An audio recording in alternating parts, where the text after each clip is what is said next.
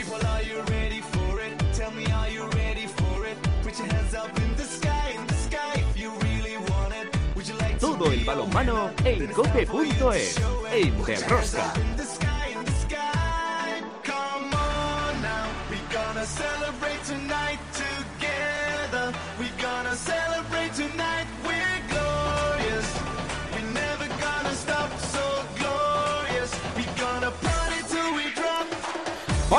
Ya estamos aquí otra semana más con todos vosotros. ¿Qué tal estáis todos, amantes del balonmano, seguidores de Rosca? Se celebró la Copa del Rey y un año más la ganó el Fútbol Club Barcelona. Es la novena Copa del Rey consecutiva para los azulgranas y su vigésimo tercera Copa en su historia.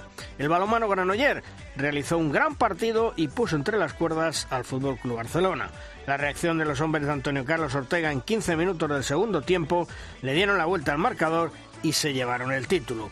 Fue una gran final de esas que hacen afición de verdad y ahora regresamos a nuestra interesante, entre comillas, Liga Sobal para encarar la recta final de la temporada. Hoy martes regresa la European League con el partido de ida octavo de final entre el Vidasoa y el Gumne danés. También se disputan los partidos de playoff ida de la Champions League masculina, en donde saldrá el rival de cuarto de final para el Fútbol Club Barcelona. En la división de honor femenina, con tan solo cuatro partidos en juego este pasado fin de semana, tuvo emoción e igualdad. En la clasificación el balonmano Veravera sigue como líder en solitario y le continúan persiguiendo Gijón, Costa del Sol Málaga y Aula de Valladolid. En las competiciones europeas femeninas, partidos de ida de semifinales de la European Cup. El Rocasa Gran Canaria perdió por 20-19 ante el Lip de Ucrania y toca remontar en casa. El Costa del Sol Málaga también ganó al equipo serbio del Bukovica Banja de manera contundente 36-21, llevando una importante renta para la vuelta en los Balcanes. Otra semana más, tenemos muchas cosas que contaros. Os recomiendo, no os perdáis ni un solo minuto del programa. El balomano a tope con la copa. ¡Empezamos!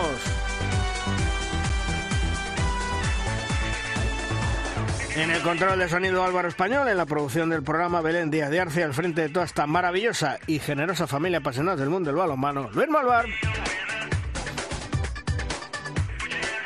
En Cope Valladolid, Juan Carlos Amón. Hola, Juan Carlos. ¿Qué tal? Muy buenas a todos. Y en Cope Logroño, como siempre, Chema Jodra. Hola, Chema. ¿Qué tal estamos sorpresón en la Copa del Rey? Eh? Sí, sí, no, nadie pensaba que iba a ganar el Barcelona. Bueno, pero no, lo que nadie pensaba es que iba a ser tan...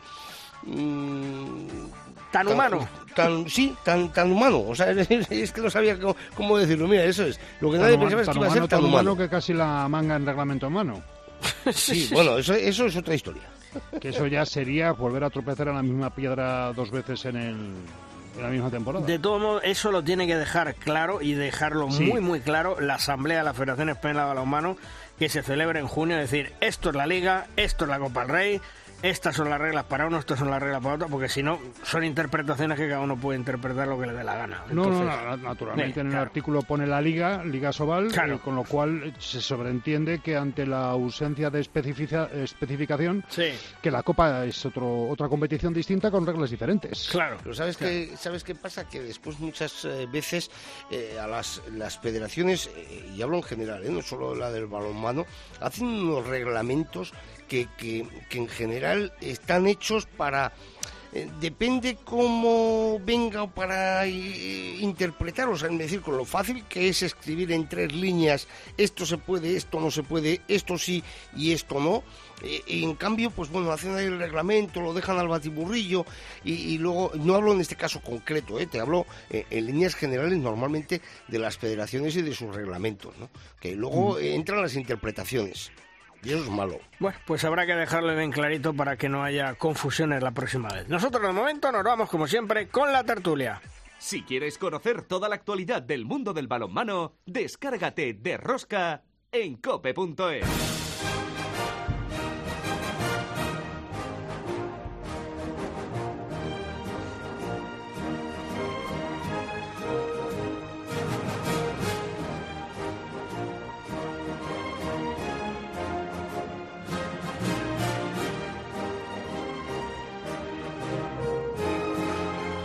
Nuestra primera tertulia, la tertulia que siempre denominamos los magníficos, hoy con Alfredo Domínguez y con Martí Ruiz. Hola Alfredo, ¿qué tal? Muy buenas. Hola, muy buenas, Luis. Alfredo, director de La Madera, y Martí Ruiz, el director de Handball 100%. Hola, Martí, ¿qué tal? Hola chicos, ¿qué tal? ¿Cómo estáis? Bueno, a ver, eh, Alfredo, valoración de la Copa del Rey. Estuvo a puntito a puntito de saltar la sorpresa. Yo creo que hubiera sido bueno para el balonmano, pero bueno, eh, el Barcelona evidentemente tiene un equipazo, todos son estrellas mundiales. El Granoller hizo lo que pudo, cansancio yo creo que en el segundo tiempo y llegó hasta donde llegó.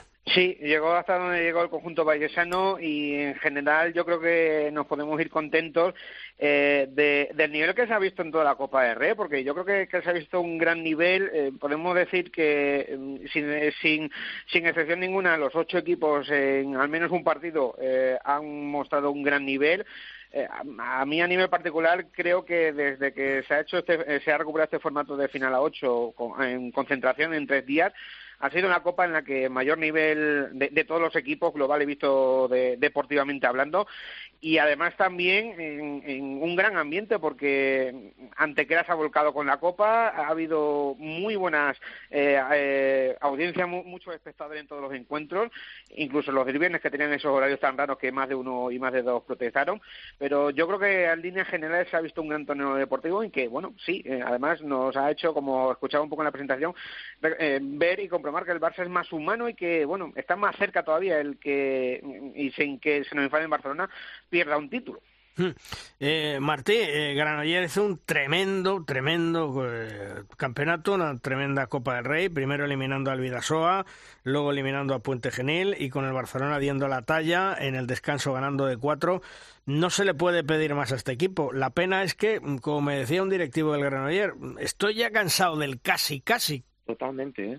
Fue, estuvo, estuvimos a punto de, de, lograrlo, pero ya te digo, es como es lo que dices. Yo creo que sí que se le puede pedir ese poquito más, ¿eh? Fueron, fueron detalles. Es lo que dice Alfredo, se vieron un Barça más humano, ¿eh? Es lo que quizás también necesitaba el, el, el espectáculo, que, que, el- que se le pudiera echar mano ahí al Barça. Eh, ha sido una copa espectacular. Yo creo que ha sido un espectáculo deportivo en líneas generales desde el primer partido eh, con, con la con la prórroga entre el Vidasoa y el Granollers hasta la final entre el Barça y el y el, y el mismo Granollers, ¿no? Lo ha comentado muy bien Alfredo. O sea, yo creo que ha sido un- una competición muy vistosa y, y sí que quizás el, esos detalles, ¿no? de que podrían haber dado al, al Granollers eh, la victoria eh, no ha, no ha estado no ha estado tan lejos no ha estado tan lejos Pues yo, sin embargo, chicos, eh, ¿qué tal? Muy buenos días. Eh, considero que el balonmano español ha dado un tremendo paso adelante dentro de la pista, no tanto fuera, porque se han hablado de demasiadas cosas al margen de lo estrictamente deportivo, se han visto partidos igualados, se han visto grandes actuaciones de jugadores, porque estaban llamados a ser quizá un poquito comparsas, ¿no? El partido de Xavi Díez eh, el día del Barça es un auténtico espectáculo eh, en la, en la portería. Hemos tenido la mala suerte de mm, tener que recurrir también a ocupar muchas, eh, muchos minutos y muchas líneas con la interpretación del reglamento y la posible convocatoria indebida del Fútbol Club Barcelona en el partido de cuartos de final. Pero yo, deportivamente, o sea, dentro del 40 por 20, me parece que el balonmano español, que el balonmano patrio, esta Copa del Rey ha visto cómo eh, se ha significado como un paso adelante a nivel de calidad, porque me parece que los partidos han sido muy atractivos, a pesar de que algunos han sido casi clandestinos eh, a la hora de, de poderse ver y seguir a través de la pequeña pantalla, pero yo creo que nos tenemos que felicitar porque yo creo que hemos recuperado un nivel de, de- de- de juego que hacía mucho que no teníamos y que algunos, los más pesimistas como yo, sospechábamos que nunca íbamos a volver a ver. Yo creo que hay que felicitar al balonmano por la Copa del Rey que hemos vivido en Antequera. ¿eh? Totalmente de acuerdo contigo, Juan Carlos, pero hemos dado un pasito para adelante para dar dos para atrás y voy a explicar el porqué. Es decir, muchos de estos que han dado espectáculo el año que viene se van. Sí, sí, no, vamos. Claro. es- es- es- sí, de- con eso eh, casi casi contábamos, ¿no? Pero Sí. esperemos que, que esta Copa del Rey, que este nivel exhibido, que este espectáculo visto, que la afluencia del público, que la respuesta de Antequera, de las aficiones eh, que ha desplazado cada conjunto, sirvan para que otros vengan. Esperemos. Bueno, es, un espectáculo que, bueno, eh, lo han visto los que estaban ahí presentes, lo han visto eh, a través de las pantallas, de la pantalla de teledeporte, eh, los partidos, pero es que la polémica seguía, porque tal y como os avancé, como os venía contando hacía meses, el pasado miércoles creo, se presentó un burofax por parte de la Liga Sport Televisión reclamando los derechos para que fuera la Liga Sport quien lo hiciera, bueno, y al final pues eh, ha valido el contrato que en su día firmó la Soval, no sé si sin leerlo, sin no leerlo, pero ha sido lo que ha valido, es decir, la vida sigue igual, Alfredo. Sí, la verdad sigue igual y es una pena, un poco con también lo que decía Juan Carlos, que es otro de los temas de que eh, con lo bonito que, que había quedado en lo deportivo en cuanto a ambiente de la Copa, pues que tengamos que hablar de otros temas que, que enmarronen o que eh, o que emborronen un poco este gran fin de semana. El, el bueno, el y yo creo, no sé si tú tienes la misma información que yo, Luis, incluso eh, hubo un amago en los días previos de eh, amago de plante que no iba a ser plante real de alguno de los equipos con todo el tema de la tele, que hubiera sido ya el acabose. Eh, pero bueno, al final yo creo que mm, si eh, sé que voy a hacer un brindis al sol, eh, pero si los dirigentes de nuestro balonmano realmente quisieran y se preocuparan porque nuestro balonmano fuera fuera mejor, eh, se sentarían, empezarían a hablar las cosas entre ellos y no a ver y que y perdón por la expresión quién la tiene más larga. Así Pero, pero eh, Alfredo, si es que estamos en lo de siempre que he dicho, el problema de Asobal es que van como pollos sin cabeza. Es decir, Totalmente. Es decir, van totalmente desnortados en muchísimas cosas. Y, y yo cuento la mitad de la mitad. Y como decía un jefe anterior que yo he tenido, valgo más por lo que callo que por lo que cuento. Porque las cosas de Asobal son de traca. Las cosas que están haciendo, las cosas mm, que tienen pensado, que se creen, alguno que no tiene ni idea del balonmano y que viene de otro sitio, se cree que es el inventor de esto y está metiendo una pata tras otra. Entonces, bueno, veremos hasta dónde llega Sobal y hasta dónde sobrevive Asobal. Bueno, Sí, eh, pero si el problema, Luis, es que Asobal yo creo que no es consciente de que hay balonmano más allá de la propia Liga Asobal. es que es que Juan Carlos solo se mira en su ombligo, ¿eh? Claro, y entonces hemos tenido la suerte, la suerte de quienes hemos podido verlo este fin de semana, ver un partido con 93 goles Sí. en el- la división de Honor Plata, en la Ujú. clasificación para el ascenso a Liga Asobal, el 46-47 de Burgos en, en Barcelona. Bueno, pues eso también es balonmano y los Cesas, balonmano y, y los campeonatos de España cadetes de clubes es balonmano. Todo eso es balonmano, pero la Asobal yo creo que mira solo con la ley del embudo hacia sus 16 o sus 14, en este caso afiliados, que el resto del balonmano, a la Asobal, da la sensación de que, con perdón, se la sopla y mucho. Pues, pues sí, si se supiera las ideas que tienen de cara al futuro, es para salir corriendo, absolutamente corriendo. Y cada vez hay más voces críticas de clubes que en un principio apoyaban a Sobal y que ahora no están nada conforme con la cúpula que está en esa Asobal. Y por cierto, mm, regresa nuestra interesantísima Liga Sobal, una Liga Sobal que esta semana sí tiene partidos claves por arriba y por abajo. Por abajo, pues eh, un apasionante Nava Puente Genil. Mm, a vida o muerte, ¿eh, Martí? Pues sí, eh, Nava que empezó ahí muy fuerte la liga y ahora está como que está a media tabla a ver si puede mirar hacia arriba o hacia abajo.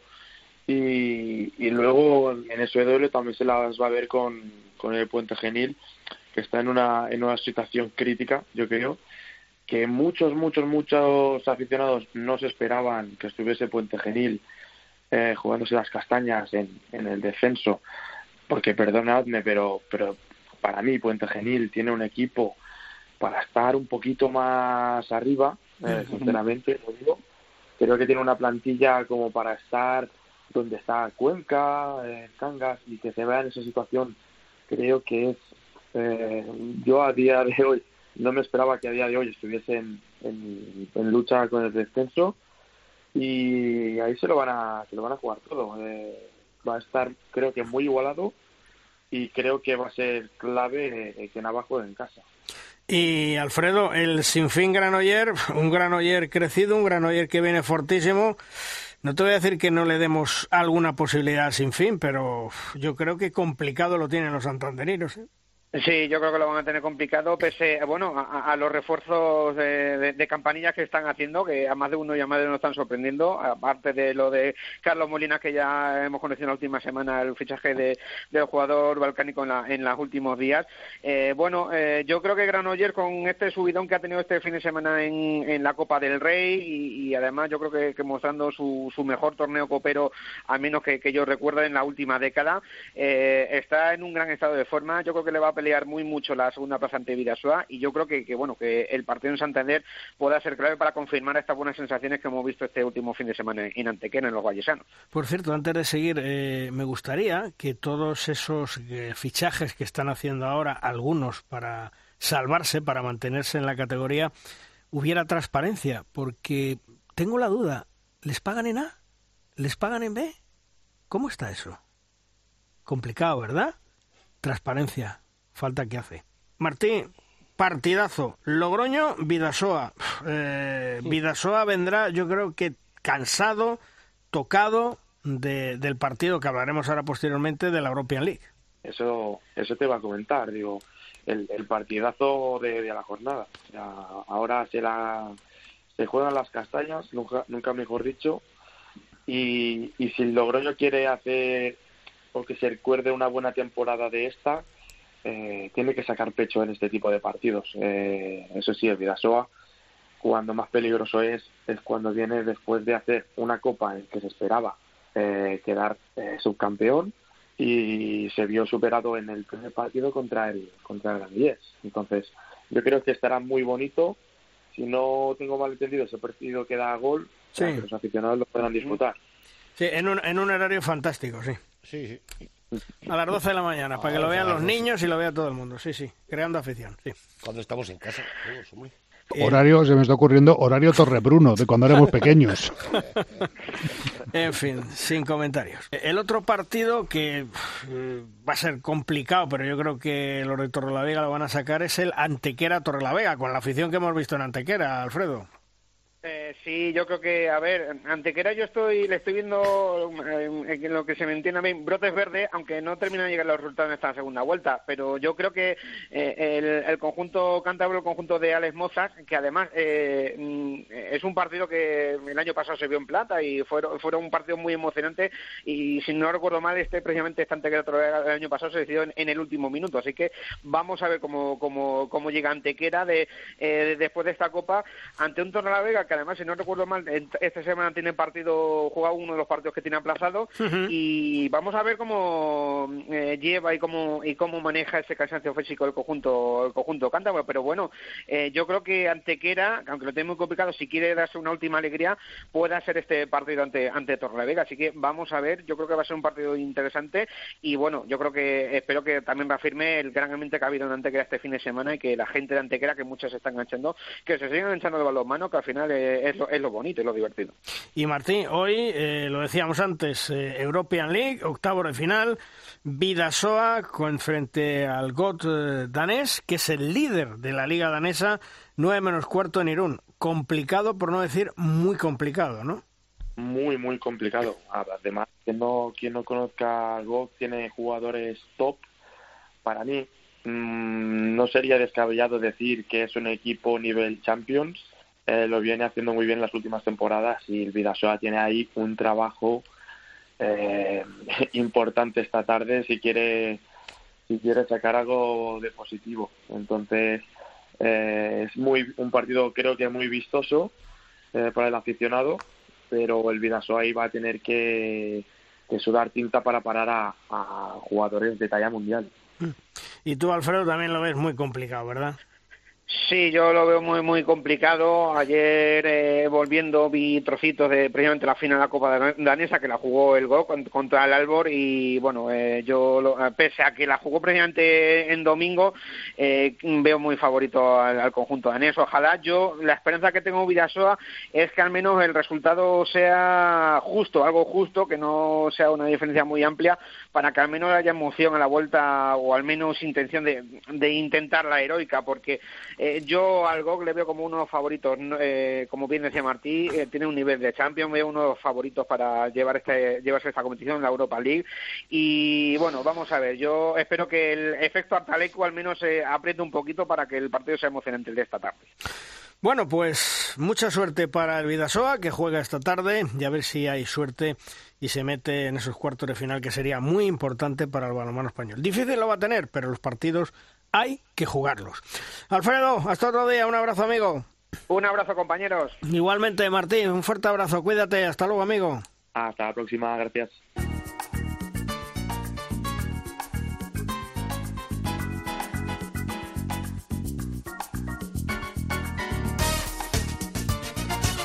En las competiciones europeas femeninas, en esas semifinales de la European Cup, como ya os hemos comentado antes, el LIP de Ucrania venció 20-19 al Rocasa Gran Canaria y el Costa del Sol Málaga dejó más que encarrilada su participación en la final, venciendo 36-21 ante el Bukovica Banja de Serbia. La vuelta en Telde el domingo, 12 hora Canaria. Confiamos en el Rocasa para que se meta en las semifinales. Tiene que levantar ese gol de diferencia y seguro que las Canarias estarán dándonos una gran alegría. El Costa del Sol jugará el sábado 7 de la tarde, partido de vuelta con una renta más que de sobra, por lo tanto podemos tener una final española.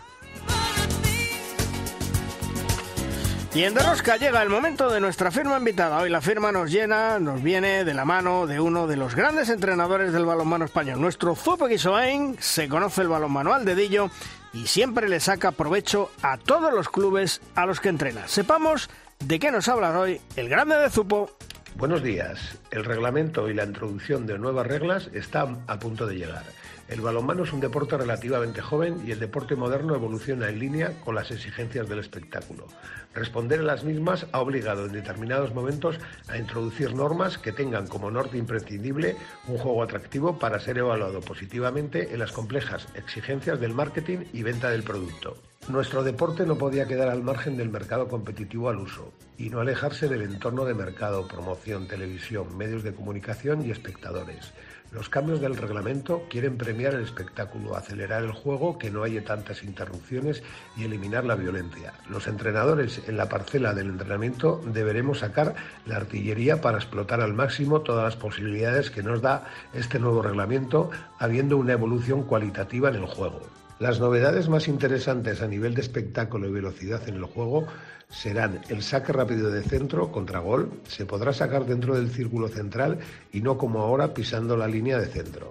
En el juego pasivo se reduce de 6 a 4 pases después de la señalización arbitral. Esto va a agilizar el ataque posicional. Son las dos reglas más destacables para la fluidez del juego, más ataques y más goles. El espectáculo está servido. Continuará.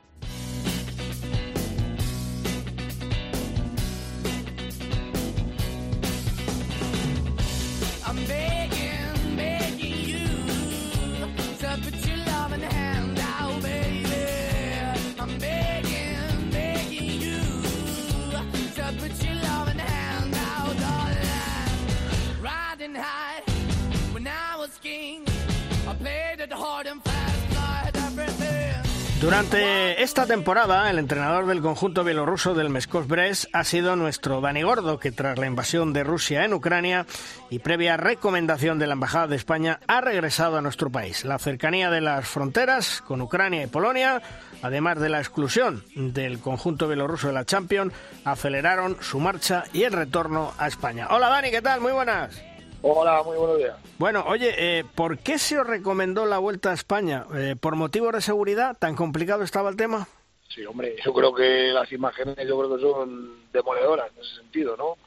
Ah, yo creo que todo lo que se está viviendo en Ucrania está a una cercanía importante del país bielorruso y bueno, no es menos cierto que la implicación del, de Bielorrusia en este conflicto eh, apoyando apoyando al ejército ruso pues pues no deja de ser un, un agravante más para para que bueno pues para que las, las embajadas y los diferentes organismos eh, te insten a, a tomar esta decisión. Pero bueno, en cualquiera de los casos yo tampoco tampoco soy muy muy experto en, en geopolítica que se llama todo esto, ¿no? Yo Hmm. sigo la yo estaba fuera de mi país y, y yo cuando recibimos de diferentes embajadas, no solo la española, la americana, la francesa, de diferentes embajadas, sigues- te, te, te mandan, empiezan a, a mandarte este tipo de información, ya bueno, pues ya es una decisión muy particular quedarte o no quedarte, ¿no? Hmm.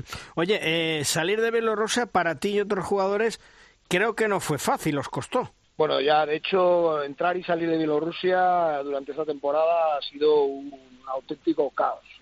Allí, por ejemplo, pues no, no es un, un sitio donde tú puedas salir libremente o entrar libremente del país.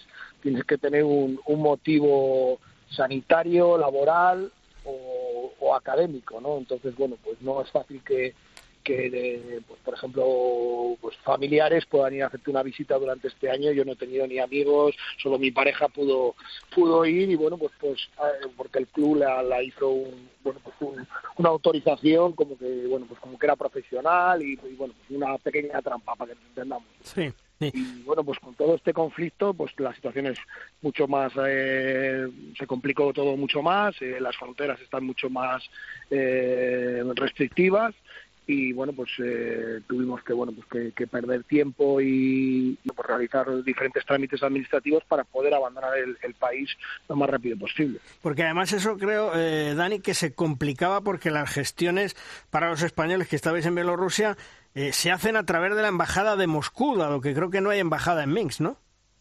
No, en Minsk hay un consulado y efectivamente la embajada, la embajada es la embajada rusa y en, en- sea, la embajada rusa en Moscú y bueno pues eh, al principio nos costaba tener información clara sobre sobre cuál era cuál era el, la posición no de que, que, vamos las recomendaciones por así decirlo una vez que estalló el conflicto pero ya desde esto fue el jueves nosotros estábamos en Seged jugando contra contra el equipo de Juan Carlos Pastor.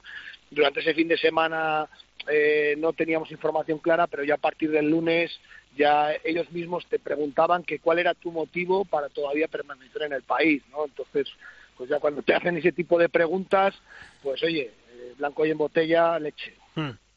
Me imagino que has dejado muchos amigos allí. Eh, ¿Existe en Bielorrusia tal vez esa incertidumbre de, de lo que va a pasar deportivamente en el futuro? Porque sigues en contacto allí con, con alguien, con ellos. ¿Cómo está el tema? Sí, sí, sí, vamos. Yo, de hecho, bueno, yo de hecho tengo contrato allí con ellos todavía. El contrato, por así decirlo, está en stand-by. Ellos quieren que, que yo vuelva para allá. De hecho, tenía una temporada más con ellos. Y, por supuesto, sigo en contacto con mi director deportivo, que es el exjugador de Logroño, Pavel Baskin.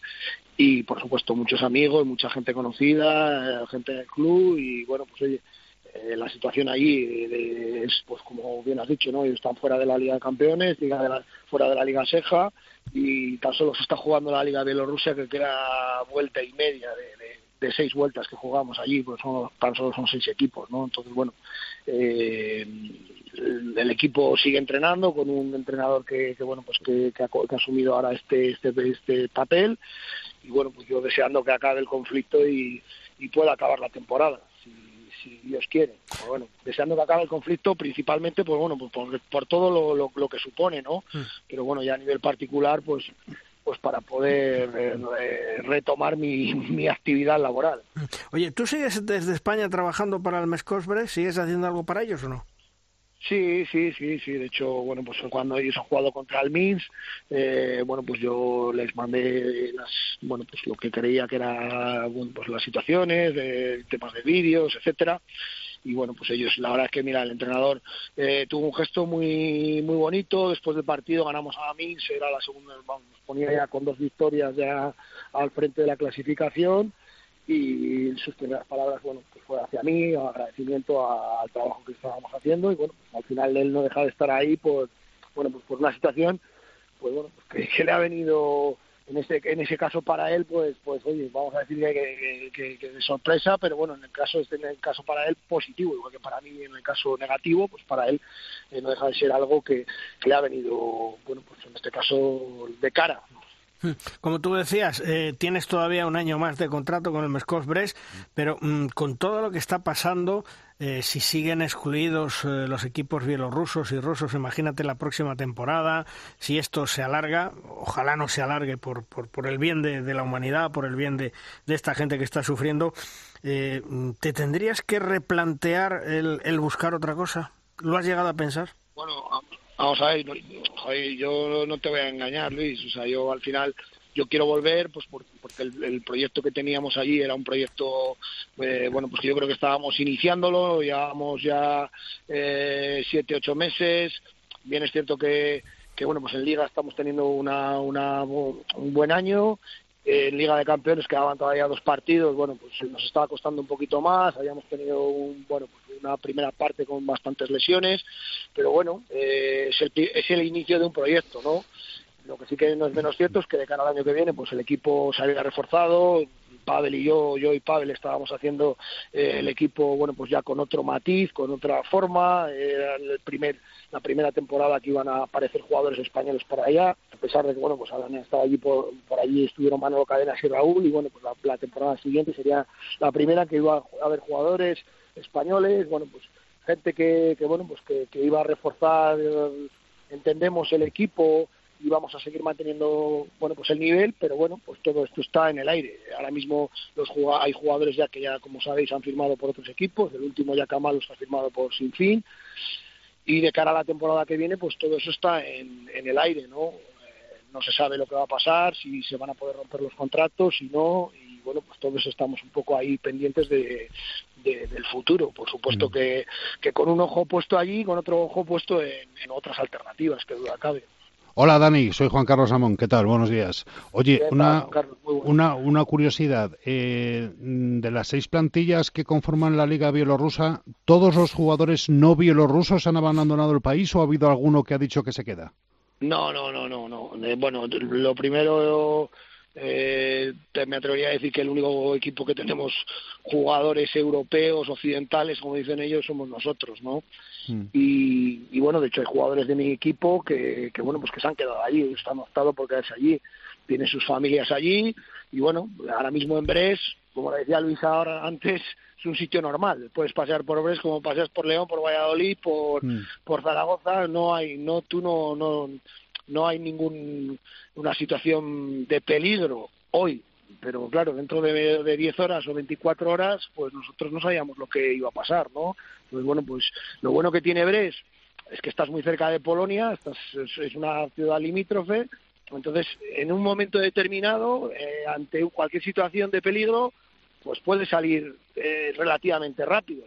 Pero oye, eh, cada uno elige la forma que quiere vivir su vida. Yo tenía un abuelo que vive la guerra civil y me dijo, Dani, si algún día eh, hueles un tipo de situación similar a una guerra, eh, intenta ponerte a salvo lo antes posible porque eso es la mayor barbarie que hay en la humanidad. Y la verdad que esas palabras las he tenido muy presentes y quizás por esa recomendación de mi abuelo pues eh, haya tomado una decisión que, que, bueno pues que otros otros compañeros míos pues no y hay gente que pues ha vivido la guerra de los Balcanes que está ahí entonces bueno pues cada uno como te digo son decisiones muy respetables y priorizas unas cosas sobre otras. Nosotros ahora mismo no estamos cobrando, obviamente, digo nosotros porque es la gente que nos hemos abandonado, tenemos, tenemos vinculación al club asumiendo que no nos van a pagar.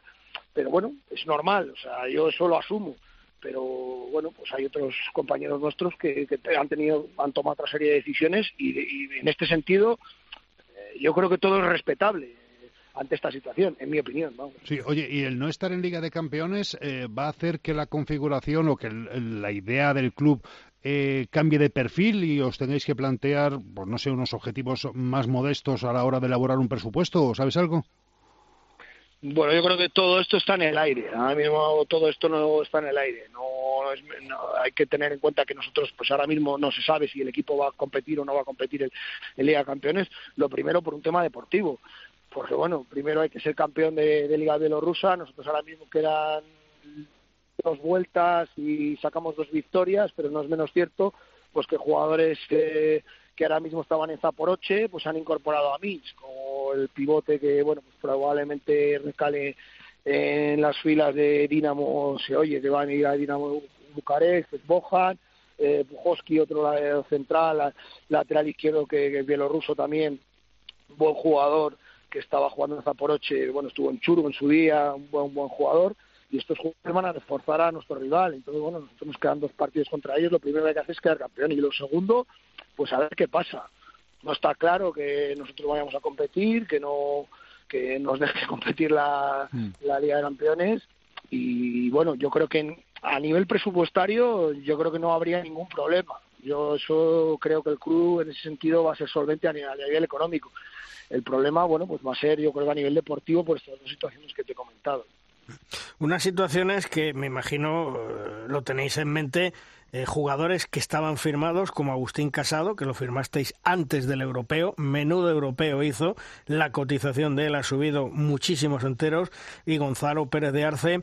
Eh, yo creo que mm, no van a tener muchas ganas de ir y estar ahí a pesar de que lo tienen firmado de cara a la próxima temporada y que sus representantes se tienen que estar moviendo ya. Me imagino que eso mm, el club mm, lo, lo asume, ¿no?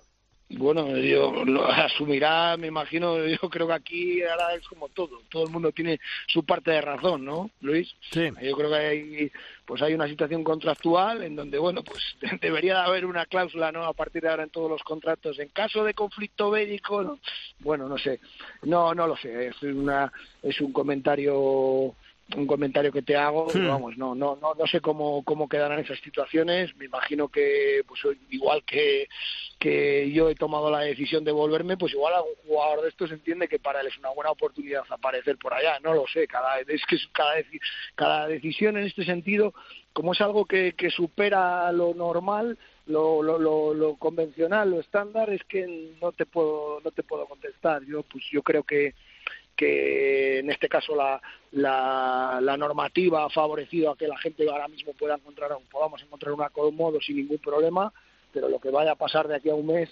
pues lo desconozco. Oye, y si te sale una oferta en España durante este tiempo de impasse, ¿qué va a prevalecer? ¿Tu palabra con Meskov o tu seguridad y estabilidad mm, personal y profesional? Bueno, lo primero es que me salga alguna oferta, eso es lo primero. y lo segundo, pues bueno, pues habría que valorarlo, estudiarlo y ver lo que nos interesa a las dos partes. Yo tampoco lo mm. que quiero es que, bueno, pues que haya ningún sitio, haya una, una posibilidad a lo mejor para el club en un momento determinado de que ellos vean que también puede ser una situación ventajosa para ellos y, desperdiciarla, ¿no? Entonces, bueno, yo creo que lo primero es que esa situación no existe y que si existiera pues habría que valorar, estudiar y ver y qué es lo mejor para, para ambas partes. Pero bueno, eh, yo de hecho y lo que quiero y lo que deseo es que este conflicto acabe. Pues por lo que ha comentado Luis antes, pues porque esto es una, una auténtica eh, barbarie y bueno, pues a partir de ahí, bueno, pues si se puede retomar la, la actividad laboral, pues perfecto, si es en Brest, perfecto, y si es en otro lado, pues, pues también. O sea, yo creo que lo, lo fundamental es que esto acabe cuanto antes posible lo antes posible. Porque tú, Dani, eh, tenías en tus manos un bonito proyecto para la temporada que viene. Y digo tenías porque, en fin, la cosa puede cambiar mucho, ¿no?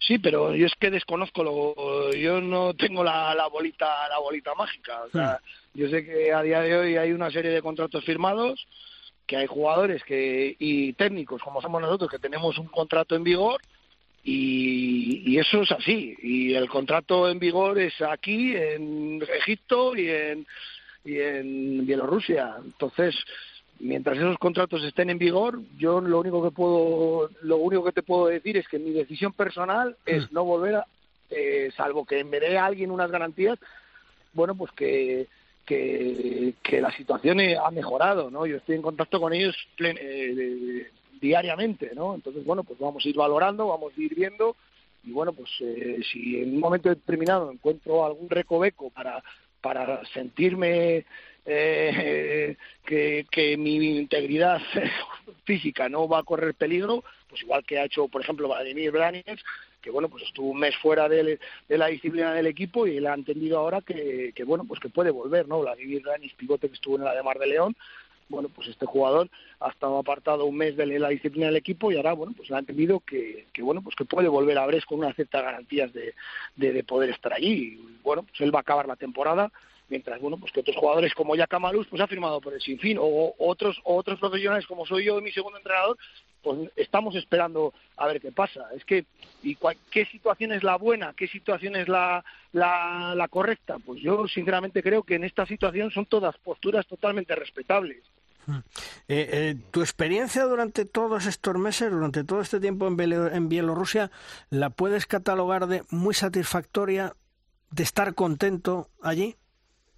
Hombre, yo la verdad es que estaba muy contento. O sea, a nivel personal, yo en Brest me encontraba muy a gusto, porque bueno, pues es una ciudad tranquila, es una ciudad que dentro de bueno pues que estás dentro de, de, bueno pues de otra por así decirlo otra cultura pues no deja de ser una cultura totalmente totalmente diferente un poco a lo occidental, pero bueno, pues está cerca de, Polonia y bueno, pues hace que ser, bueno, que eso tampoco sea tan tan severo, ¿no? Y luego, bueno, pues en el club ellos me, me, han tratado muy bien, me sentía muy valorado, de hecho, prueba de esa... Eh, de, me sentía con confianza por parte de la directiva, por parte de mis directores, y prueba de ello, bueno, pues es que la confección de la plantilla pues la estábamos haciendo nosotros y, y yo creo que, bueno, pues con buen criterio, ¿no? Como tú bien has dicho, Agustín Casado nosotros le firmamos en, pues no sé decir el mes, no te mentiría si te digo septiembre, octubre, pero como bien has dicho, antes de, de, de, esa, de ese boom que ha pegado este año Agustín, que, yo me alegro mucho por él, porque bueno, estuvimos tres años juntos en Nava y estos dos años que lleva en Logroño todavía yo creo que ha pegado ese otro pasito más en su crecimiento, ¿no? Y eso yo creo que eso es muy importante para, para el balonmano español y sobre todo, bueno, pues para él. Y bueno, pues como te decía, yo estaba muy a gusto, o estoy muy a gusto hombre Lo que pasa que, bueno, no es menos cierto que cuando, bueno, pues cuando surge en este tipo de situaciones que se nos van de las manos, que no controlas, que, que hoy es blanco, mañana es negro, y, y bueno, pues a nosotros nos garantizaban, por ejemplo, Luis, que allí no iba a haber, no iba a pasar nada. Mi director del club era un ex general del ejército bielorruso, hmm. retirado y tal, y él nos garantizaba que allí no iba a haber ningún conflicto, que las guerras no empezaban cuando todo el mundo dice que va a empezar una guerra. Y efectivamente, la guerra empezó cuando todo el mundo decía que iba a empezar la guerra. Entonces ya cuando vas viendo ciertas cosas que, que no te garantiza nadie que tú allí estés a salvo, cuando tu embajada, tu gobierno te dice que te vuelvas para España de una manera inminente, pues oye, cualquier tipo de decisión que se tome en ese sentido yo creo que es muy respetable, pero para mí era pues eso, pues decir, oye, yo estoy haciendo aquí algo que me gusta, que es mi profesión, que es lo que más amo, que me, que me considero muy valorado, pero que es que yo no, aquí a lo mejor hay otras cosas más importantes. Entonces, bueno, pues, pues en ese sentido estamos esperando un poco a que todo esto acabe y, y, como te digo, pues yo allí pues me sentía muy a gusto, muy feliz y me parecía un sitio donde yo realmente pues me estaba desarrollando a nivel profesional con todas las dificultades que, lleva un equipo de Liga Campeones, que, lleva un, un, país donde apenas se habla inglés, donde te tienes que poner con el ruso para, bueno, pues por lo menos poderte comunicar un poco en la pista con ellos en ruso. Bueno, pues, pero aún así con todo eso yo me sentía, a pesar de que a lo mejor en Liga Campeones este año pues nos, nos había costado empezar a, a, competir como bueno pues como competimos el último partido contra Seged que yo creo que hicimos un partido eh, muy bueno pues todas esas dificultades a mí me, han, hecho pensar que bueno pues que yo he dado una versión muy buena de Dani Gordo en Press y, que bueno pues que me he tenido que salir de allí a pesar de, que bueno pues que considero que, a nivel, nivel profesional pues pues estamos haciendo un, buen papel hmm. eh, Dani es cierto que algunos de tus jugadores están luchando con el ejército de Ucrania no, eso no es cierto. Nosotros teníamos un jugador que, bueno, pues como aquí en su día, Luis, que tú lo habrás conocido, pues eh, yo me acuerdo de jugadores del Michelin que compatibilizaban el servicio militar con el entrenar, ¿no? Hmm. Entonces, bueno, pues tenían así una serie de, de permisos para, bueno, pues para bueno, pues para cuadrar un poco su horario y poder, bueno, pues estar en los entrenamientos y poder asistir a los partidos, etcétera. Bueno, pues ahí el servicio militar es obligatorio, es año y medio de servicio militar, y teníamos un jugador, Rubenkov, que ha jugado con nosotros Liga Campeones, bueno, pues estaba haciendo servicio militar y, y bueno, pues eh, compatibilizó un poco pues esto con los entrenamientos y tal. Él pues tenía que dormir en el cuartel y, directamente ya luego todo el día lo pasaba con el equipo o, en una residencia que, le proporcionaba el equipo. ¿Qué pasa? Pues que cuando ya hemos vuelto de Navidad, este chaval, pues ya había días que no venía a entrenar. Y ¿dónde está este tío? No, que hoy no lo han dejado salir. Y oye, ¿dónde está este tío? No, hoy que no lo han dejado salir. Le preguntabas luego cuando venía, ¿no? Que nos han hecho hacer prácticas de tiro. No habíamos hecho prácticas de tiro en, un año que llevo allí y desde que hemos vuelto a Navidad, cada día dos veces. Bueno, pues vale, pues no le dábamos. Les estaban enseñando a hacer, eh, bueno, pues te- técnicas de supervivencia en el medio natural, no sé qué, bueno, cosas que nos contaba el hombre que son, bueno, anécdotas.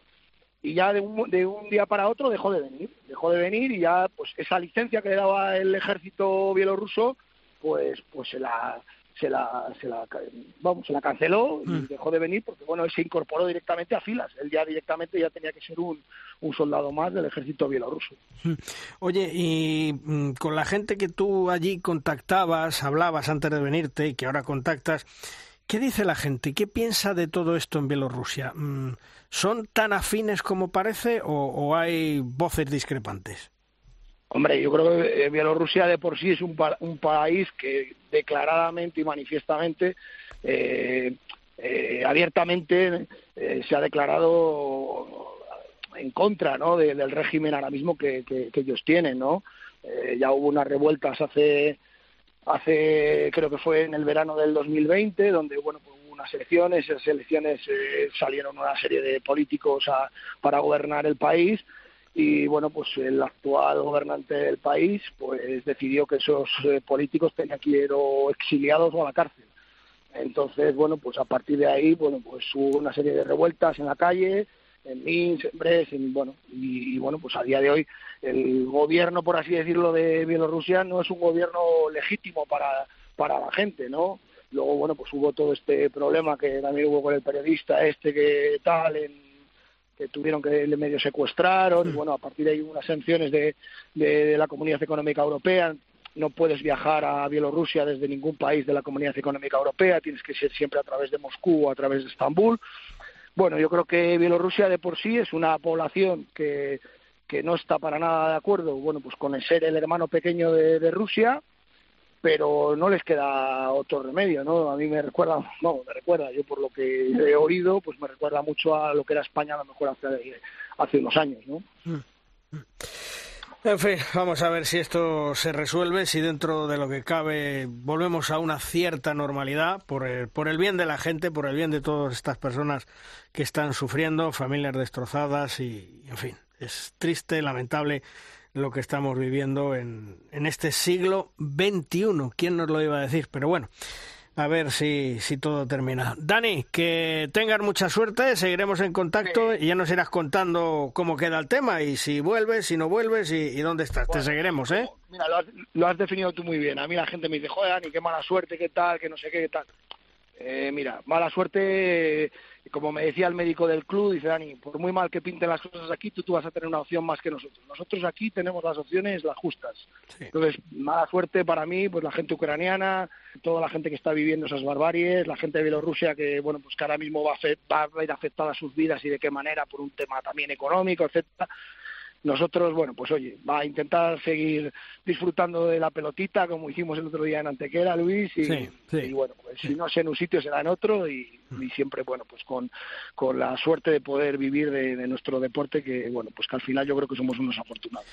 Dani, que te sabes, ya sabes que te deseamos todo lo mejor. Ya, ya te seguiremos y nos irás contando, ¿vale? Un fuerte abrazo. Luis, un abrazo. Hasta Gracias, luego. gracias. Hasta luego.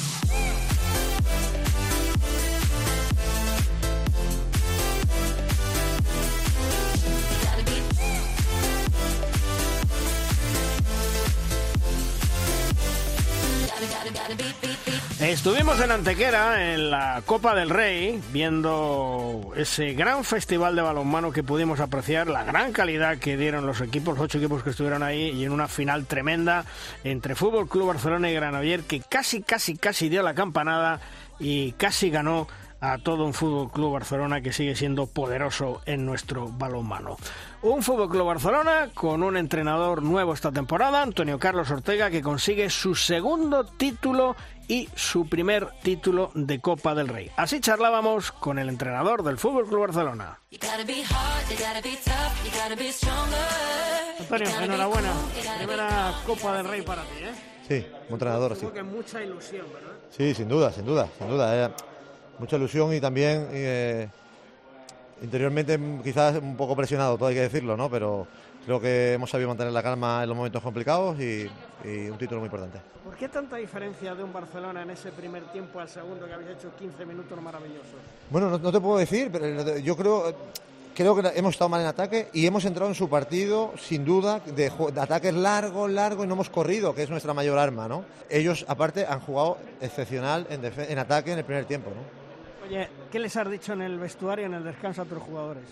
Bueno, he dicho varias cosas. He dicho que el pivote nos está haciendo mucho daño, que había que defenderlo como había que defenderlo para mejorar, que teníamos que correr sin duda, que era clave, y que en ataque la pelota tenía que correr más, ¿no? Y creo que se ha dado ahí justo eso, en esos 15 minutos, esa combinación, ¿no?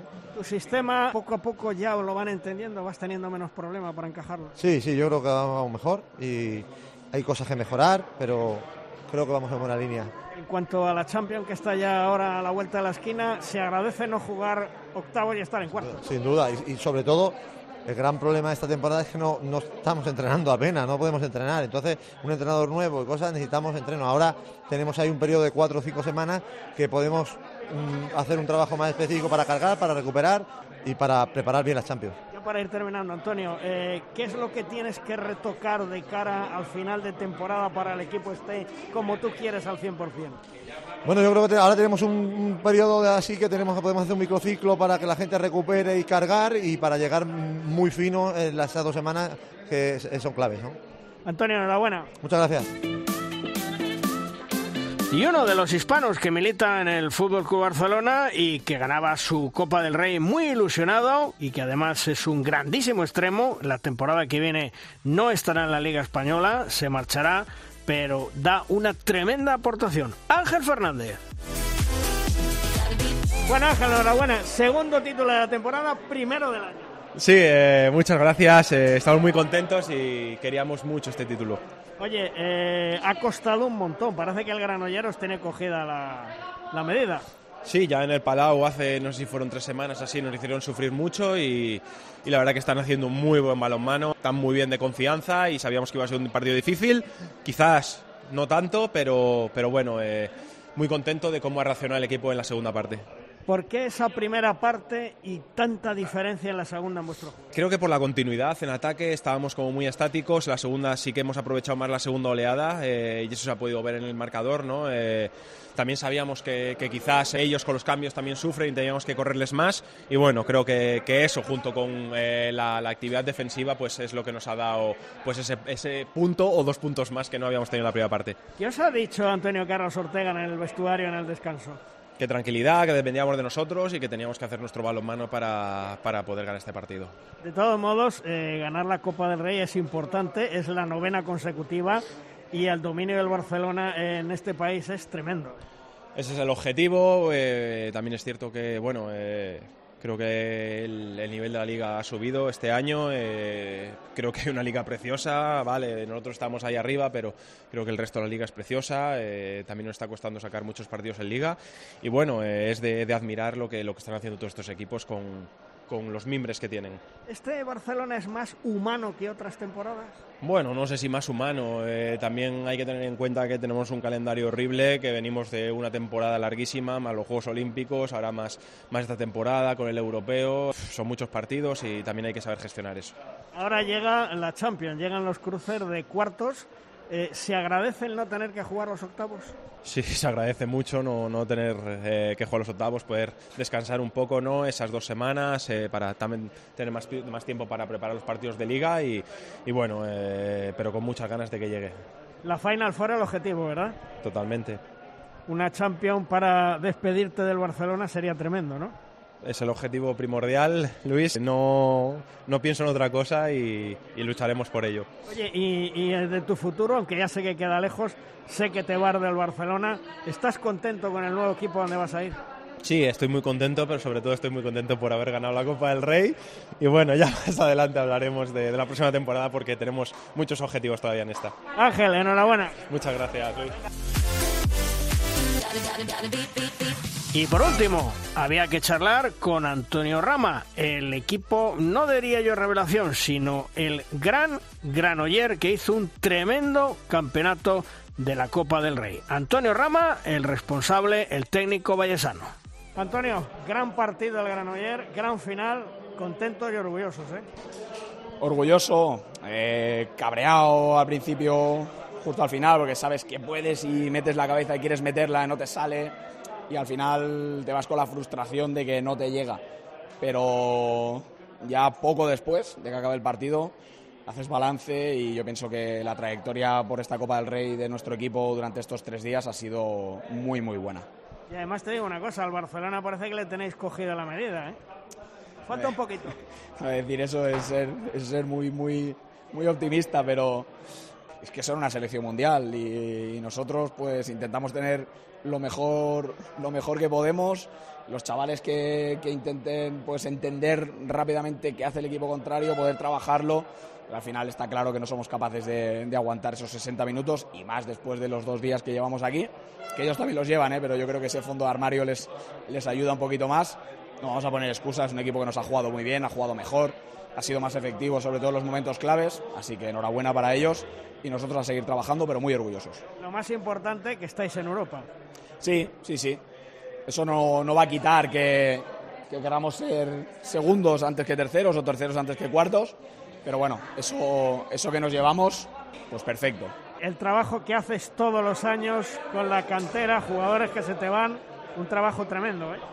Trabajo de toda la estructura del club, de todos los entrenadores, de toda, ya te digo, de toda la estructura que ahí hay coordinadores, entrenadores, los chavales entrenando cada día, todos con una misma idea, poder llegar arriba con las, con las máximas garantías de ser jugadores que puedan, que puedan funcionar en, en un equipo de Asobal. Es nuestro trabajo, estamos hechos para eso y cuantos más tengamos, pues mejor va a ser. ¿Estar en Europa os quita presión en la liga? Quiero pensar que no, quiero transmitir a los jugadores que no. Ya te digo, quiero ser segundo si puedo ser segundo, quiero ser tercero si no puedo ser segundo, mejor que cuarto y así hasta el final. Es evidente que hay un objetivo que se podría haber cumplido con la clasificación de final de año y ya lo tenemos. Pero yo creo que hay que ser ambicioso y el equipo ha demostrado que es ambicioso en estas situaciones y yo quiero que también lo sea en la liga. La marcha de jugadores importantes como Chema Márquez, su hermano, eh, va a hacer mucho daño porque tienen un carácter de ganador. Va a hacer mucho daño, está claro. Eh, alguien tendrá que asumir ese rol, eh, los jugadores que puedan venir y los jugadores que estén tendrán que dar un pasito adelante. Tenemos que repartir esa capacidad goleadora de los hermanos Márquez, sobre todo de Chema, que tiene un gol fácil, espectacular. Pues bueno, tendremos que buscar otras opciones. Estamos acostumbrados, pero sí que es verdad que son jugadores que aglutinan mucho y son jugadores que, que tienen un poder de lanzamiento y de gol muy, muy, muy increíble.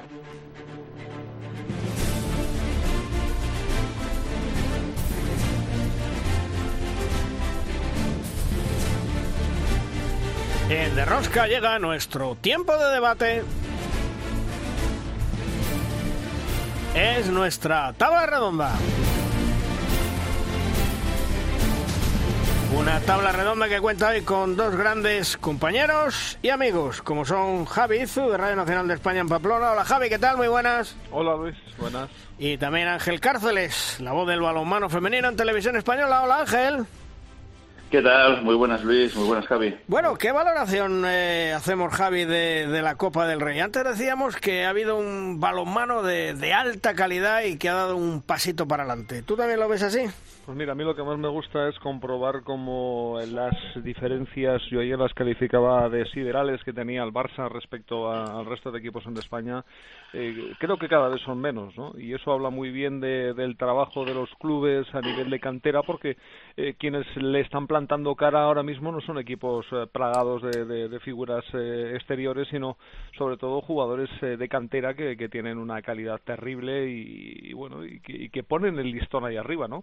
Los ejemplos que hemos visto en esta Copa de, del Betis Itasuna, de Cangas también, aunque no pudo competir en la misma medida que, que el primero, o, o de Freiking Granollers, y creo que eh, son buena muestra de, de, de, lo que, de lo que estaba un poco yo argumentando. ¿no? Ya no hay tanta diferencia, ya no se gana tan holgadamente, el Barcelona eh, tiene que trabajar para, para ganar, porque si te relajas, ¡pum!, cinco abajo contra Granollers en la segunda parte. ¿Y tú, Ángel, cómo, cómo lo ves? Pues comparto 100% el planteamiento que ha hecho Javi. Es más, eh, diré que, que, bueno, que hasta ahora se había hecho una labor eh, extraordinaria con, David Barrufet y Pasqui, eh, sobre todo de futuro, pensando en, jugadores, ¿no? Y, y, el otro día amanecíamos con una primicia de los compañeros de Cataluña Radio con el hecho de que Fábregas no acepta o no quiere renovar y que se va en 2023 al Vesprem. Si eso se confirma, pues será una baja que aún hará Uh, que la igualdad sea mayor entre los equipos que compiten por de tú a tú, quien, uh, que esa diferencia sea menor con el Fútbol Club Barcelona. Uh, hay que ver, ¿no? Um, sobre todo cómo se va a trabajar eh, a, partir de ahora para, para, reforzar el equipo de cara a temporadas venideras que, va a venir, ¿no? Y, y, y, sobre todo, pues eso, que, que, Antonio Carlos Ortega pueda seguir superando ese, ese listón de, la siempre comparación permanente con, con, el Barça de Pasqui, ¿no? Yo creo que el Barça de Ortega tiene otras eh, características diferentes a las del Barça de Pasqui, eh, que hay que dejarle trabajar, que poco a poco pues ya se va asentando, que los jugadores también conocen más su sistema de juego y sus trabajos sobre todo más en defensa y bueno que a partir de ahí pues supongo también que el resto de equipos los, los entrenadores también lo van estudiando y por eso las diferencias sean eh, eh, bueno pues eso mm, son cada vez menores no eh, respecto a lo que decías de Ludovic Fábregas y esa primicia de los compañeros de Cataluña Radio mm, hasta donde yo sé, hasta donde yo he podido averiguar, yo creo que se va a confirmar sí o sí. El Fútbol Club Barcelona siempre ha pensado que Fábregas estaba a gusto, que estaba bien, que no tenía ningún problema. Es más, me cuentan que hasta le hicieron un aumento económico salarial para que se quedara y que interpretan que la marcha de Fábregas en junio del 23 será porque la oferta del Bezpren es eh, muy, muy, muy superior a la del Fútbol Club Barcelona. Por lo tanto, me imagino que más tarde o más temprano esa premisa que daban los compañeros de Cataluña Radio se va a confirmar. Fábregas seguro se va a marchar del Fútbol Club Barcelona, pero se va a ir por cuestión de dinero y, va a ser una baja importante, Javi. Hombre, claro, eh, pero ¿quién, quién, o sea, cualquiera que quites en la plantilla del Barça ahora puede ser una, una baja sensible. Eh, ¿Mucho o poco? Bueno, no lo sé. Es que Luis Frade también es un enorme jugador, ¿no? Entonces, pensar que que Ludovic Fábregas eh, es la piedra angular del, del, equipo es mucho pensar y, me parece un jugadorazo, ¿eh? no tengo ninguna duda de ello.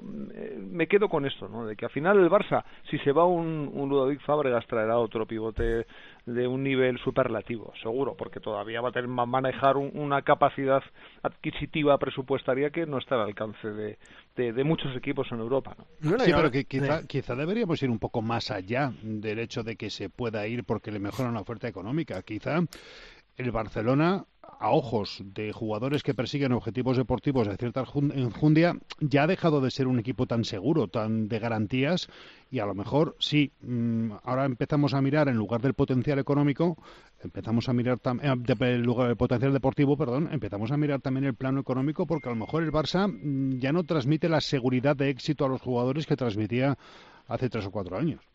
¿Pero te mueves solo por, eh, por los éxitos deportivos o por los éxitos de cartera y bolsillo? vamos, vamos a ver, yo imagino que, ahí habría que...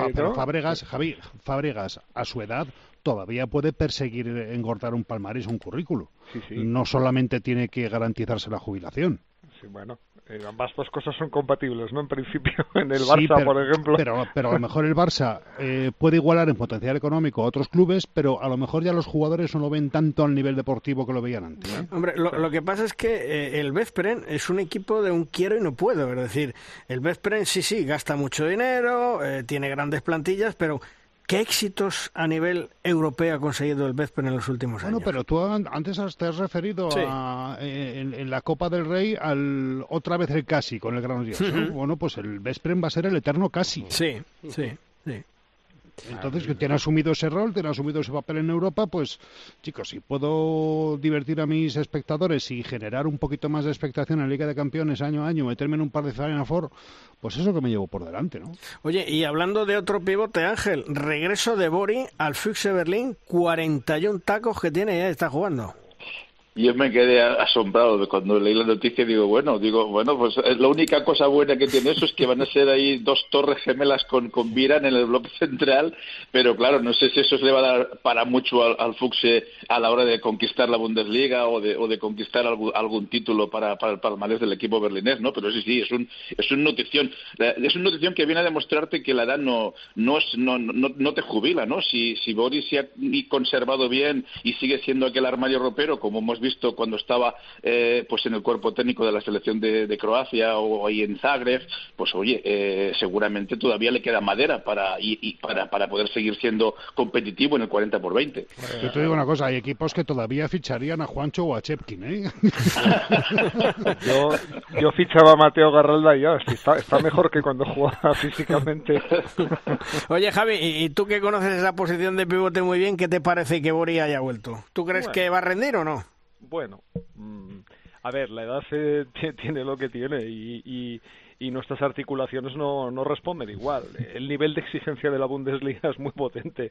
Hombre, no sé, para estar ahí, poner un poquito de orden, repartir un poco de, por- de correo postal, bueno, pues mm, bueno, pues sí, ¿por qué no? No, Yo creo que para unos minutos. mm, A ver, me creo más- Vamos, vamos para unos minutos, para, para un rato. Me creo, claro, yo me, me creo más la longevidad en portería, sinceramente. Sí, hombre. O sea, la, de, la, de, la del pivote, uf. Re- recibe mucho, sí, sí. A, a este paso de Rockies, ¿eh? Son, son muchos golpes, ¿eh? Y los golpes, según vas pasando años, Sí, pero eh, Chema, cada, si- cada vez duran más, ¿eh? Sí, pero si lo que va a hacer Bori es jugar cerrando por el centro y juega solamente como hombre defensivo, en el cambio corto todavía tiene para dar, ¿eh?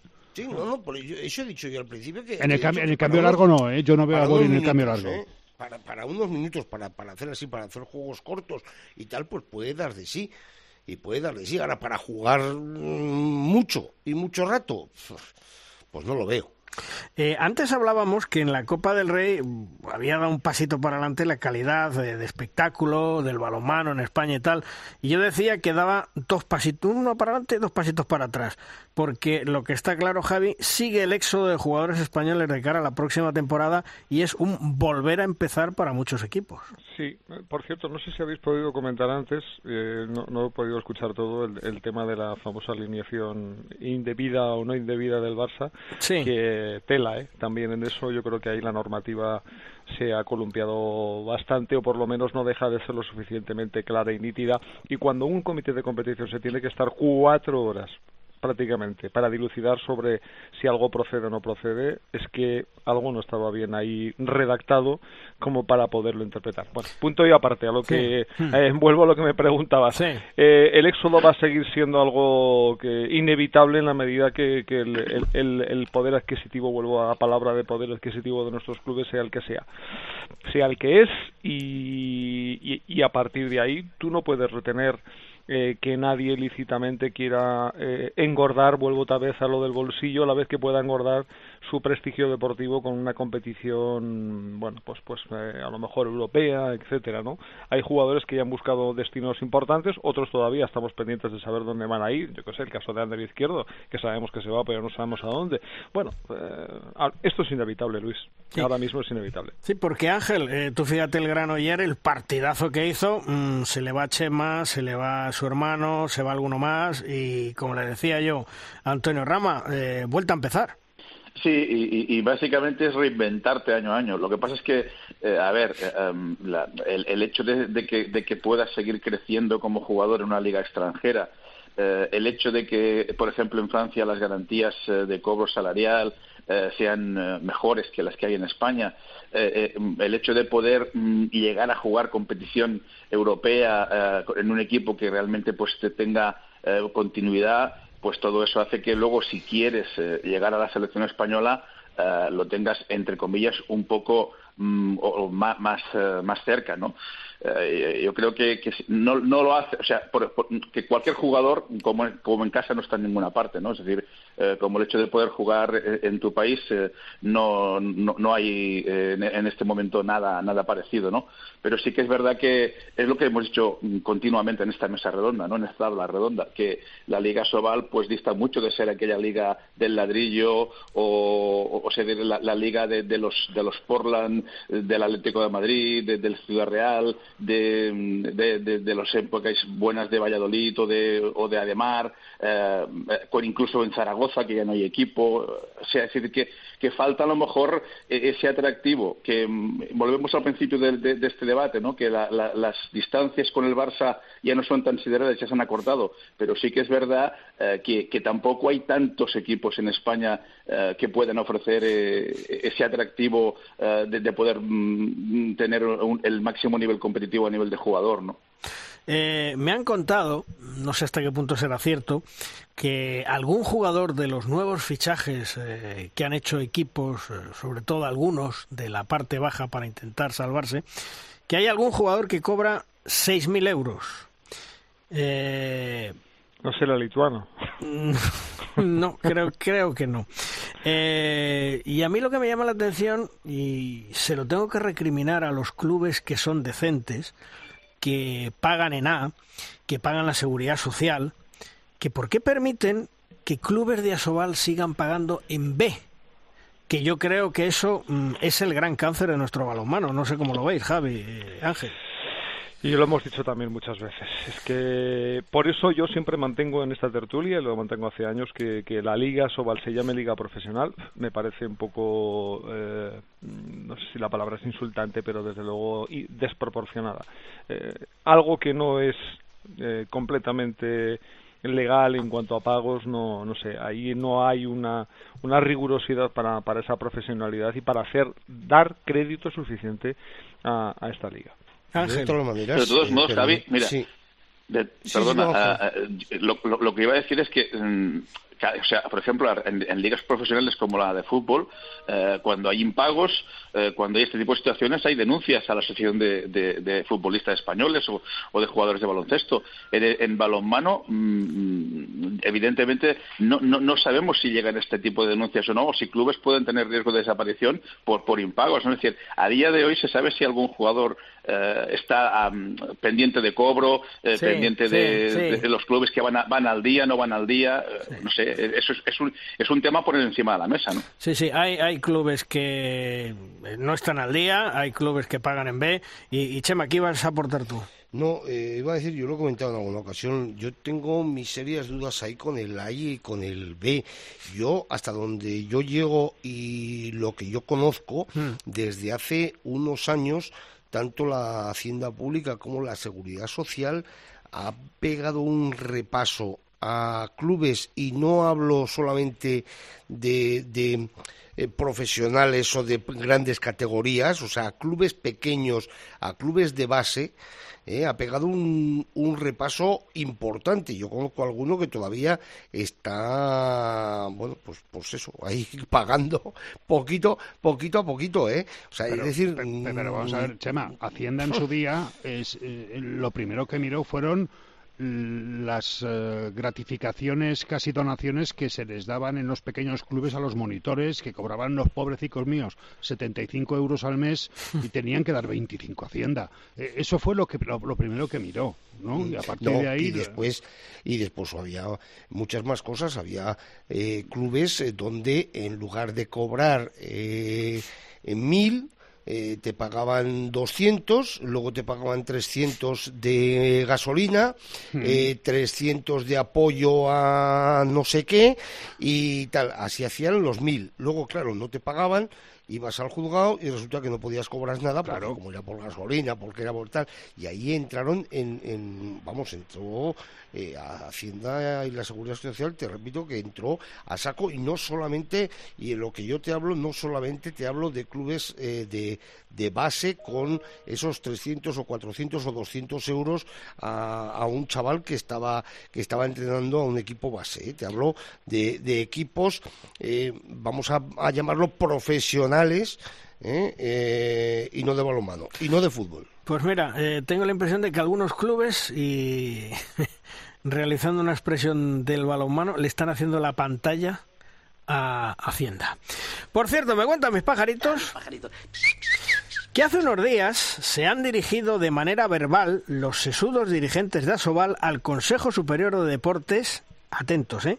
para decirles que los 16 clubes de Asobal quieren que la liga sea profesional cosa que me consta varios de los 16 equipos que componen la Soval no están de acuerdo. Y yo me pregunto, ¿a dónde va esta Soval a ser profesional si están desnortados hace ya mucho tiempo y no saben ni lo que quieren ni a dónde van? ¿Vosotros os imagináis una liga Soval profesional, Javi? Eh, Si hay salario mínimo interprofesional mínimo, bueno, igual. A partir de ahí hablamos si quieres.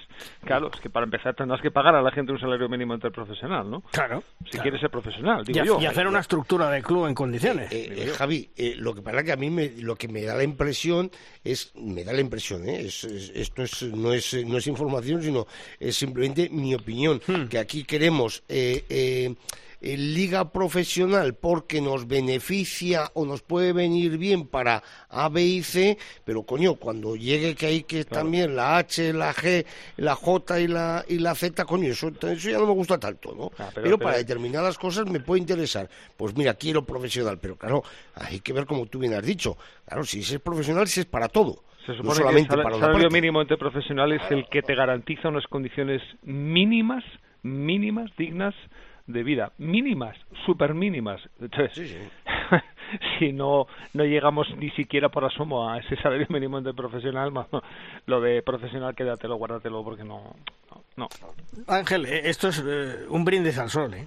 Bueno, y, y- y intento, yo, yo lo, des- ya lo, lo- desmarco del terreno, digamos, em, eh, económico, que tenéis toda la razón en lo que habéis expuesto, sobre todo, Javi, en el tema del salario mínimo interprofesional, lo llevo ya más al terreno burocrático.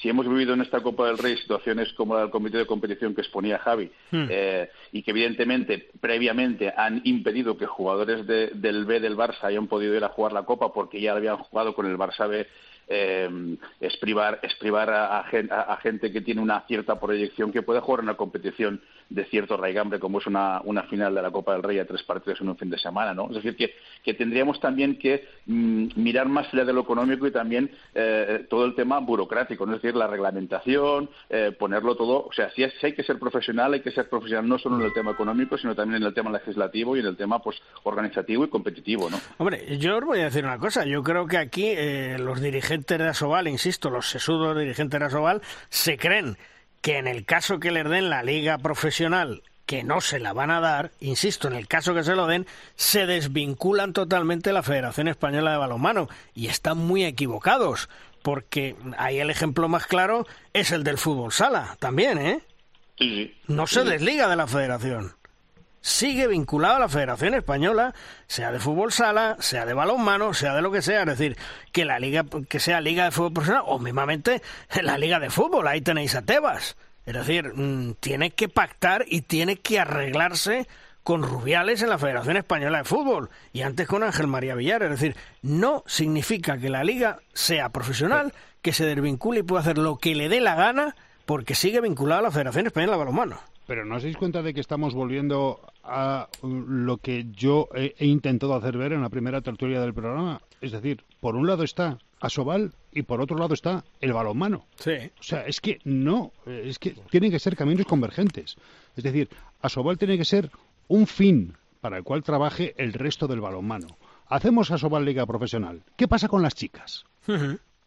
¿Qué pasa con las chicas? Tendrían que seguir el, tendrían que seguir el mismo camino. Que- pero- Exactamente pero- igual. ¿Y, y- y qué tenemos? ¿Que, que, que asociarnos y privatizarnos para que consigamos que eh, al establecer un camino paralelo a la federación podamos tener margen de maniobra y poder de autodeterminación? No, vamos a ver, vamos a ir con el balonmano global de la mano que es lo que yo entiendo tiene que ser la gestión del deporte. Lo acaba de conseguir el fútbol, lo ha conseguido prácticamente también el baloncesto. ¿Por, por, por qué el balonmano tiene que ser de otra manera? ¿Por qué? Es que no me lo explico. Pues porque lo que te decía antes, Juan Carlos, no hacen nada más que mirar su ombligo, mm, les interesa su yo, su yo. En las próximas semanas os desvelaré una noticia importante que están ahí tramando los dirigentes de Asobal, que yo espero que la federación eh, tenga los pantalones bien puestos, no ceda y mantenga lo que hay que mantener, porque entonces eh, sí, sí, eh, me van a oír, porque cuando hay una cosa que se aprueba por asamblea, tiene que ir hasta el final. Insisto, Pero- pero- pero la ¿qué próxima pasa? semana lo comentaré. Si Cisnes se queda en División de Honor Plata, eh, va a ser de, de un rango y si sube a Sobal va a ser de otro, va a tener privilegios con respecto a, a- a- qué pasa con Burgos, qué, qué pasa con los equipos que están luchando por subir a Sobal. ¿Van a, pertene- van a pertenecer a la élite, a una élite clasista solo si suben a Sobal y se van a quedar siendo pueblo llano si se quedan en División de Honor Plata? ¿No es balonmano igual? Sí, claro que es balonmano igual, por supuesto. Entonces es que no lo entiendo. Esa brecha también se generó en parte económicamente en la CB. ¿eh? Si recordáis, hubo años en los que no podía ascender nadie porque no daban económicamente el nivel exigido por, por la máxima categoría. O sea que estas, eh, establecer clases, eh, eh, escalones eh, en función de un nivel económico, pues puede ser desde luego muy discriminatorio. Por lo menos a mí, por lo menos, me parece quien se lo ha ganado deportivamente en una pista, ¿no? Oye, eh, hablando de temas deportivos, ¿qué os parece la votación de la IHF? Todos, jugador, jugadora, entrenador, entrenador femenino, todos daneses, ¿eh? Caramba, qué bien se la han montado. Huele un poquito raro, ¿eh? Huele, eh, harto- huele. Harto, sos- harto sospechoso. Yo ayer ponía un tuit diciendo, claro, si, si, si se rige por votaciones, entonces en Dinamarca han arrasado, ¿no? Con el, con el tema del voto, ¿no? Pero claro, que, que sean dos jugadores eh, y además dos Y porteros. dos porteros. Y, dos, y dos danesas y dos daneses y luego los entrenadores exactamente igual hombre a ver yo no resto méritos a ninguno de los cuatro premiados eh porque los cuatro son buenos en su en su tarea pero da, da un poquito que pensar, ¿no? Es decir, una de dos, o somos muy malos en España no- a nivel de votaciones que no sabemos votar o no votamos en masa nuestro caso, nuestros candidatos y teníamos unos cuantos, Hombre, vamos o a ver. los daneses lo hacen muy bien. Ángel, canta mucho que en entrenadores masculinos de los cinco, tres serán españoles y ganan danés. Bueno, Por eso te lo digo, sido- que decir que lo- no, lo hace- no lo sabemos hacer bien, o en Dinamarca lo hacen genial, de matrícula de honor, ¿no? Sobresaliente. No, eh, organizan la gala en Copenhague y se ahorran las dietas. En fin, chicos, que... Eso es pensar en balonmano, sí, Sí, sí, señor. sí, sí, sí, sí. Eso es muy de ¿Me dejas balonmano, un ¿eh? último, un, un- un último apunte, Luis. Sí, sí. Luis. Sí, sí. Eh, eh, eh, sí, porque me llamó, la- me llamó la atención porque esto se está empezando ya a hacer, eh, digamos, como como una norma habitual, ¿no? El, Ujú. el intercambio de bandera estilo mundial, estilo europeo y HF, ¿no? Sí. Del cambio de sede de, de Antequera a Santander al final de la Copa de la Copa del Rey, ¿no? Me llamó mucho la atención y no sé si eso va a ser ya una constante a partir de ahora en todas las competiciones y si una vez se acabe la de la del año en curso se, se sabrá ya dónde se va a celebrar del año siguiente. No sé, me, me- me llamó mucho la atención, ¿no? Porque ya no es, no, no es la primera vez que sucede eh, y creo que me parece que se va a estandarizar. Pero eso nos parece una- un folclorismo mm, fuera de lugar. Yo, sé, yo creo que es el- la bandera está en, en donde tiene que estar, en el rollo olímpico y punto. Sí. Es que, Sí, a mí, es- es con show. todo el respeto, en, la Copa Sí. de España me parece absurdo, Sí. sinceramente. Sí, hombre, es- Sobre es- todo teniendo en cuenta, Luis, que el año que viene hay elecciones municipales y que a lo mejor al nuevo alcalde de Santander, si lo hubiera, hubiese, a lo Hmm. mejor no le interesa llevar la Copa a Santander. Hombre, vamos a ver, yo creo que, que es eh,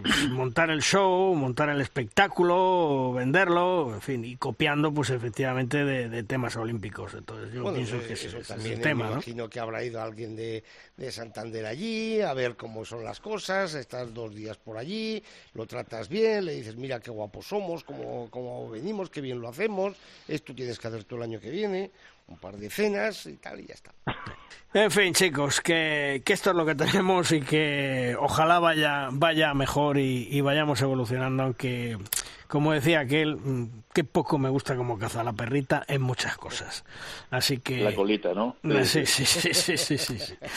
Javi, un fuerte abrazo, hasta otro día. Hasta pronto. Gracias Ángel, nos escuchamos otro día, un abrazo. Un abrazo, hasta la próxima. Hasta luego.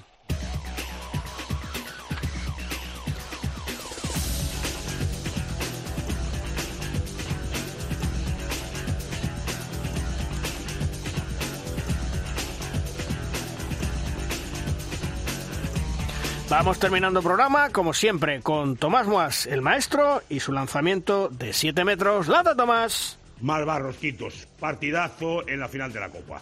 El Granollers jugó un gran partido y puso entre las cuerdas a ese Barça tremendo, ¿verdad? Que celebró un año más la Copa, la ganó, la novena Copa del Rey consecutiva y la 23 en su historia. Pero fue, eso sí, un partido de los que hacen afición de verdad. Una pena que terminara, me gustaría seguir, que siguiera jugando. Ahora regresamos otra vez a la realidad de nuestra interesante, entre comillas, Liga Sobal, para encarar la recta final de la temporada. Oigan, viva el balonmano, caramba. Terminamos, Juan Carlos, hasta la semana que viene. Hasta luego, chicos. Chema, hasta la semana que viene, un abrazo. Un abrazo. Y ya sabéis, la próxima cita, la semana que viene, ya el lunes, en horario habitual. Lo hemos tenido que retrasar porque estábamos viajando desde Antequera en la vuelta a la Copa del Rey. Insisto, próximo lunes volvemos con todos vosotros aquí para contaros todo lo que es actualidad en el mundo del balonmano. ¡Os esperamos! ¡Adiós!